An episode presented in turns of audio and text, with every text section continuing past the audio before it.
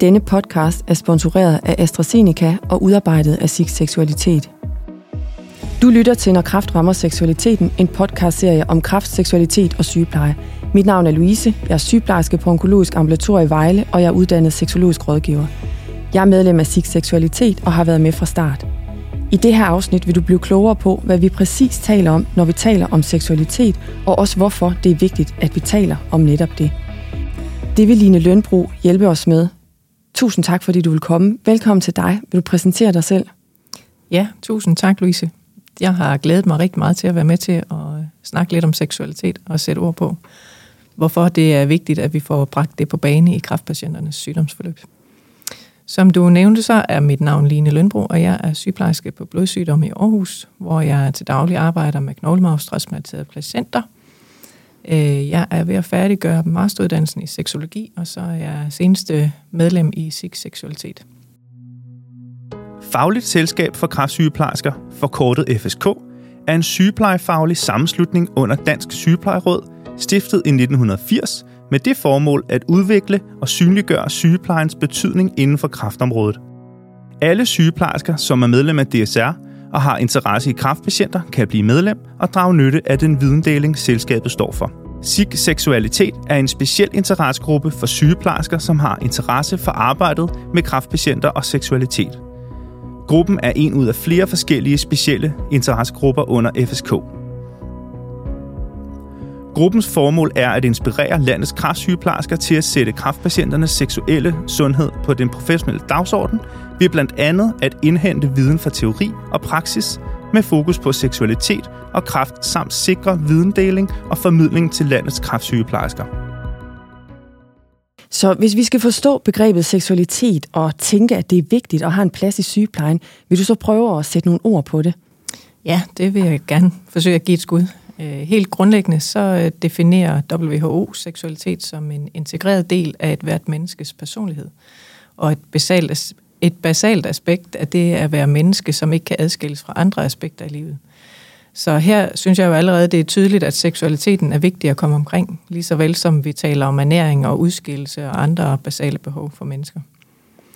Øh, og i samme definition, der nævnes det også, at øh, seksualitet ikke er synonymt med samleje, men at seksualiteten rummer både fysiske, følelsesmæssige, intellektuelle og sociale sider, som vi bør integrere i den måde, vi kommer omkring samtalen med patienterne. Så det er langt mere end bare det gængse fokus på den genitale funktion og præstation og orgasme. Okay, så WHO's definition af seksualitet gør det faktisk tydeligt, at det er vigtigt at tale med alle patienterne, men hvor stor betydning har det reelt i praksis? Det er jo et rigtig godt spørgsmål, for det er jo netop ikke noget, vi taler særlig meget om i dagligdagen, hverken indbyrdes i personale, øh, blandt personalet eller med vores patienter. Øh, I 2019 der landede Projekt Sexus en stor og vidtspændende rapport om danskernes seksualitet og seksuelle vaner og holdninger. Og i den rapport der findes der rigtig mange interessante facts og vinkler på seksualiteten.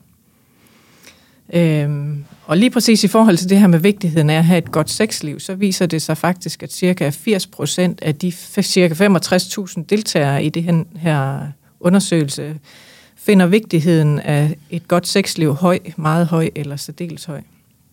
Og det må vi da sige er facts, der virkelig viser, at det er noget, der fylder noget for den enkelte dansker. Ja, det er jo interessant, og det er alligevel en stor andel af befolkningen. Kan det sættes direkte i relation med kræftpatienter? Det synes jeg helt sikkert er overførbart, når vi taler om kræftpatienter. Fordi det er, det er selvfølgelig nok ikke alle, der har fokus på seksualitet hele vejen gennem deres kræftforløb. Men seksualiteten vil for de flestes vedkommende blive påvirket i en eller anden grad. Øhm, kigger vi på undersøgelser for kræftens bekæmpelse, så viser det sig også, at seksualitet ligger på tredjepladsen over de senfølger, som fylder mest for patienten.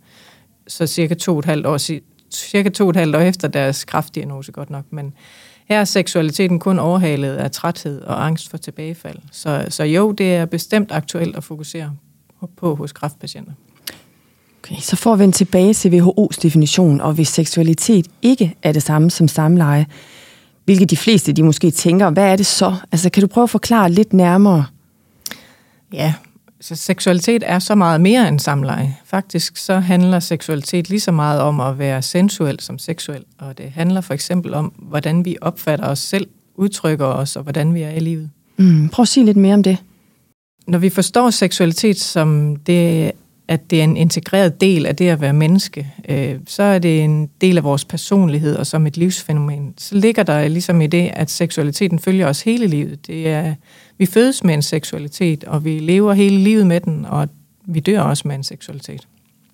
Helt enkelt så betyder det, at seksualiteten er en, er en del af vores identitet hele livet. Øh, den er aldrig statisk, og den forandrer sig hele livet igennem, afhængig af hvilken kontekst vi befinder os i, og hvilke udfordringer livet giver os. Øhm, fra barnet bliver født, skal vi forstå, at seksualitet er en del af dets udvikling, og som selvfølgelig er anderledes i forhold til den unge og voksnes seksualitet. Øh, de vil altid kræve et voksent mindset og være relateret til relationer og den magt, der kan ligge i de forskellige relationer. Men altså, det er en helt, anden, en helt anden samtale. Ja, og den kommer vi ikke omkring her. Så hvad er det for eksempel, der kan påvirke seksualiteten, når du siger, at den ikke er statisk på noget tidspunkt og hele tiden forandrer sig? Jamen, seksualiteten, den påvirkes hele livet af det miljø, vi lever i, i de relationer, vi er i, og den præges øh, både af sundhed og sygdom. Mm. Vil du prøve at uddybe det lidt? Umiddelbart så er seksualiteten ikke noget, man nødvendigvis går og tænker over, så længe den fungerer tilfredsstillende for en. Øh, den seksuelle trivsel påvirkes både positivt og negativt af ydre og indre, indre omstændigheder. Og så derudover så er motiverne for sex jo også mangeartede blandt hele befolkningen og forskellige fra person til person. Og det er jo også interessant i forhold til, hvor vigtigt det er at se seksuelt samvær som mere og andet end genitalt samleje. Mm. Har du et eksempel, som du kan dele med os? Ja, der er mange. Øh, men hvis vi for eksempel tænker på en 20-årig ung mand, der bliver ramt af kræft og forud for behandlingen bliver informeret om, at han skal altså deponere sæd, hvis han har et ønske om at blive far en dag, så flytter fokus sig selvfølgelig i livet til, at han som 20-årig skal forholde sig til et af livets rigtig store spørgsmål. Øh, og det er muligvis på et tidspunkt, hvor det slet ikke er en del af hans mindset endnu, og at han er et helt andet sted i sit liv. Et andet eksempel kan jo også være seksualiteten, der påvirkes, når man går fra at være single til, at man finder en kæreste. Eller når man får sit første barn, hvor fokus ændrer sig fra symbiosen i parforholdet, hvor det har handlet om alting, øh, til symbiosen med spædbarnet. Og her er det jo ofte rigtig tydeligt, at seksualiteten ændrer karakter. Mm, det giver mening, at seksualiteten ændrer sig gennem livet og opleves forskelligt. WHO definerer også begrebet seksuel sundhed. Kan du sige lidt mere om, hvad det dækker over? Ja, seksuel sundhed, det skal forstås som øh, fysisk, følelsesmæssig, mental og socialt velbefindende i forhold til seksualitet. Øh, det er et udtryk for, at det kræver noget mere end blot en god fysik, når vi skal tale om seksuel sundhed, og derfor bør vi anskue den i et biopsykosocialt perspektiv. Den biopsykosociale model er en model, der blandt andet illustrerer, at seksualitet rummer både biologiske, psykologiske og sociale elementer påvirket af kultur. Alle tre elementer påvirkes ved somatisk eller psykisk sygdom, hvilket kan medføre, at patientens seksualitet påvirkes negativt. Så når vi taler om et biopsykosocialt perspektiv, kan du så forklare, hvordan den form for sygepleje ser ud i praksis? Jamen, det handler egentlig om, at vi aldrig bør stige os blinde på en patients enkelte symptomer, men at vi er nødt til at interessere os for den samlede situation og kontekst omkring patientens problemer. Øh, fordi kommer vi til at mønstergenkende de gener, patienten fortæller om, så risikerer vi at overse faktorer, som både kan være disponerende og udløsende, og vedligeholde og beskytte årsager til problemerne. Øh, og det har, kan jo selvfølgelig have en afgørende betydning øh, klinisk. Det kan, hvis vi skal sætte et eksempel på, være en mandlig kraftpatient, som ikke kan få rejsning og beder lægen om en recept på medicin til det. Her er det vigtigt at overveje, at øh, både psykiske og sociale faktorer også kan påvirke rejsningsevnen. Og måske er medicin ikke den helt rette behandling til det. Øh, og et helt andet eksempel på den biopsykosociale fokus kan være øh, det at hjælpe en indlagt patient med at opnå kropslig velvære. Altså vi hjælper patienten med bad og mundhygiejne og påklædning, før de får besøg af deres partner. Øh, det her fysiske velvære, det kan gøre patienten meget bedre tilpas. Øh, vedkommendes body image kan påvirkes positivt. Så lysten til at være tæt og måske endda intim påvirkes positivt. For hvem synes egentlig, det er tiltrækkende at kysse sin partner, som ikke har børstet tænder i fire dage? Øh, men i det her aspekt, så er der både fokus på, på det fysiske og det psykiske og det sociale i samme handling. Mm. Så når du siger øh, intim, hvordan skal vi så forstå det? Ja, det er netop, at seksualiteten er mere end blot en fysisk tilfredsstillelse. Det er lige så meget en oplevelse af at vise kærlighed og ømhed over for hinanden. Det, kan, det er at føle sig elsket. Øhm, og seksualitet, den kan altså også udtrykkes i den omsorg, som den pårørende giver sin partner og påvirke samhørigheden positivt. Så det at skabe rammerne og for patienter og pårørende, hvor det her det kan forekomme, er et eksempel på en vigtig sygeplejeopgave, synes jeg. Øhm, at hjælpe med at facilitere både uforstyrrethed og ro øh, til et menneske, som for eksempel har været indlagt i længere tid, hvor der på en sygehusafdeling ikke er mulighed for at låse døren og være uforstyrret, medmindre det aftales med personalet i hvert fald. Mm. Mm, har du et eksempel til de sygeplejersker, der arbejder med mennesker med kraft ude i private hjem? Jamen det er jo igen, så kan det være sygeplejerskens opgave at planlægge for eksempel smertestillende medicin på et bestemt tidspunkt og hjælpe til at strukturere dagen, så patienten har kræfter og ressourcer til at være i en intim situation og eventuelt en seksuel situation, hvis det er det, patienten har behov for. Øh, men i bund og grund, så er det jo det samme fokus, som man er hjemme eller er på et sygehus. Det handler om at være opmærksom på, at behovet for hjælp skal matche behovet for privatliv. Er det sygeplejerskens opgave at sørge for at matche det behov? Ja, det er det, fordi en velfungerende seksualitet kan være en kilde til, til at øge både velvære og trivsel. Øhm, det kan give en følelse af, at der, at der er noget, der stadigvæk er under kontrol, det at være seksuelt aktiv. Øh, at der, det er en, der er noget, der fungerer stabilt og meningsfuldt. Øh, og det kan for nogen fungere som et godt sted at være, trods krise og sygdom. Og på den måde kan det at fokusere på den seksuelle sundhed komme til at virke som en raskhedsfaktor og blive en, en eller anden form for fristed, hvor patienten finder mening og styrke til at mestre alle de andre udfordringer, de står i. Historisk set er seksualitet typisk beskrevet som risikofuldt, fuld af fare og med en negativ indflydelse på mennesket. I dag anskues den seksuelle trivsel fra en mere positiv vinkel og endda som en potentiel raskhedsfaktor – Seksualitet er således ikke kun forbundet med en negativ indflydelse på helbredet på grund af for eksempel risiko for seksuelt overførte sygdomme og uønsket graviditet. Tværtimod ser det ud til, at seksuel trivsel også kan påvirke patienters generelle trivsel og mestringsevner i en positiv retning gennem øget livsmod og flere ressourcer. Som en raskhedsfaktor, kan du prøve at give nogle eksempler på, hvordan seksualiteten kan være det for kraftpatienter? Hvis vi vender tilbage til manden, der ikke kunne få rejsning og hjælper ham til at forbedre problemet, så vil han formentlig opleve større styrke og velvære i at kunne fungere bedre, og på den måde finde styrke og motivation til at klare de udfordringer, som hans kræftsygdom eller andet bringer ham. Øhm. Det, at kræftpatienter de oplever negative ændringer i deres krop og udseende, altså deres body image, kan påvirkes positivt af de emotionelle, fysiske og sanselige reaktioner i, i seksualiteten. Og i nogle tilfælde, så kan det faktisk booste øh, selvværd og kropsbillede.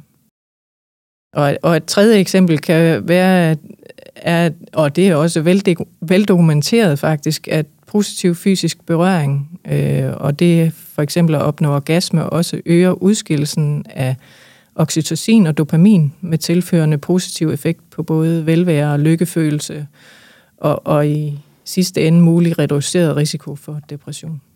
Og så er der et andet vigtigt aspekt, øh, nemlig at seksualitet også kan bruges som en, intim, en intim form for kommunikation. Det kan være et rum at afreagere i, og for den, der er ramt, øh, og kan for en stund afhjælpe måske både fysiske og mentale udfordringer. Og, og den vej i hvert fald i kortere eller længere periode, mindske den modgang og krise, som patienten opfølger, eller som patienten oplever øh, som følge af sin livsbegrænsende sygdom. Mm, det giver god mening, når vi taler om det på den måde. Og vi er jo som sygeplejersker en faggruppe, som patienter og pårørende har stor tillid til. Og hvordan kan det være, at det er så svært for os at tale om seksualitet? Vi er jo typisk ret gode til at tale med patienterne om alt muligt andet, som også kan være svært. Jamen, det er fuldstændig rigtigt, Louise. Jeg møder ofte sygeplejersker, som faktisk efterspørger mere viden om seksualitet. De ved godt, at det er en del af sygeplejen til patienterne, øh, og at vi som sygeplejersker har et ansvar for at bringe det på banen. Øh, som du nævner, så er vi rigtig gode til at tale om alt muligt med patienterne, men når det kommer til seksualitet, så er der altså mange sygeplejersker, der viger tilbage. Men hvordan kan det egentlig være så svært at få spurgt patienterne til deres seksualitet? Hvad er det, der sker eller ikke sker? Jamen, der er ingen tvivl om, at den manglende italesættelse kan være et øh, udtryk for et tovejstabu, hvor de seksuelle problemstillinger ikke bringes på bane af hverken patient eller sygeplejerske.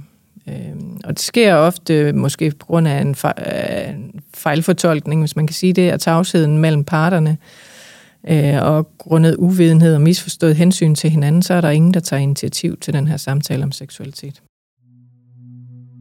Ifølge projekt Sexus, Sex i Danmark, som er udarbejdet af Aalborg Universitet og Statens Serum Institut, har kun ca. 20% af de adspurgte danskere oplevet at blive spurgt til deres seksualitet af en sundhedsperson inden for de seneste 5 år. Heraf er det kun en fjerdedel, hvor det er den sundhedsfaglige person, der har taget initiativ til samtalen. På den ene side i, i det tabu er det jo sygeplejersken og måske hendes egen blufærdighed og manglende viden om seksualitet, som kan påvirke motivationen til at, at formidle den relevante information til patienten. Øh, og på den anden side, så står patienten og kan også grundet sin egen blufærdighed og uvidenhed være tilbageholdende med at stille spørgsmål af seksologisk karakter til sygeplejersken. Øh, og, og patienten kan tænke, at hvis sygeplejersken ikke bringer det her, den her seksualitet på banen, jamen, så er det nok ikke rigtig vigtigt eller relevant, og sygeplejerskens opgave at håndtere de her spørgsmål og problemstillinger. Ifølge barometerundersøgelsen fra Kræftens bekæmpelse i 2019 har 35 procent af de adspurgte kræftpatienter angivet at have haft behov for hjælp til at håndtere problemer med sex og samliv. Blandt dem, der har haft behov for hjælp, har 65 procent slet ikke eller i mindre grad fået hjælp i sundhedsvæsenet. Samlet set er synet på egen krop og sex og samliv de to aspekter, som flest kræftpatienter oplever mest negativt påvirket af kræftsygdom. Det lyder uhensigtsmæssigt med et tabu, der går begge veje mellem sygeplejerske og patient. Er det kun tovejs tabu, vi skal fokusere på, når vi taler om barriere for samtalen om seksualitet? Nej, det er det bestemt ikke. Der er mange barriere hertil. Øh, den største barriere er frygten for at overskride patientens grænser. Øh, sygeplejersker giver også ofte udtryk for, at de mangler viden om seksualitetens betydning for patienten og patientens behandling generelt, for at kunne i talesætte seksualitet. Øhm, derudover så er der mange, der oplever at føle sig utilstrækkelige i forhold til at kunne svare på patientens spørgsmål. Øhm, de kan mangle et sprog, det at kunne vælge de rigtige ord og spørgsmål, netop for ikke at overskride hverken sine egne grænser eller patientens grænser. Og så er der jo også det helt lavpraktisk, de helt lavpraktiske barriere, som manglende tid og fysiske rammer for, at samtalen kan foregå. Det er også et stort problem for mange. Men det her, det er jo ikke en eksakt videnskab at tale om seksualitet. Men med vores faglige uddannelse og daglige erfaringer, så kan sygeplejersker egentlig hjælpe de fleste kræftpatienter til en bedre tilværelse og en større seksuel sundhed og trivsel. Mm. Og med den bemærkning, så vil jeg sige tak til dig, Line, for at være med her i dag. Tusind tak for at dele din viden, så vi bedre kan forstå sammenhængen mellem kræft, seksualitet og sygepleje. Og er du blevet nysgerrig, og vil du vide mere, så lyt til de øvrige afsnit af denne podcastserie, Når kraft rammer seksualiteten.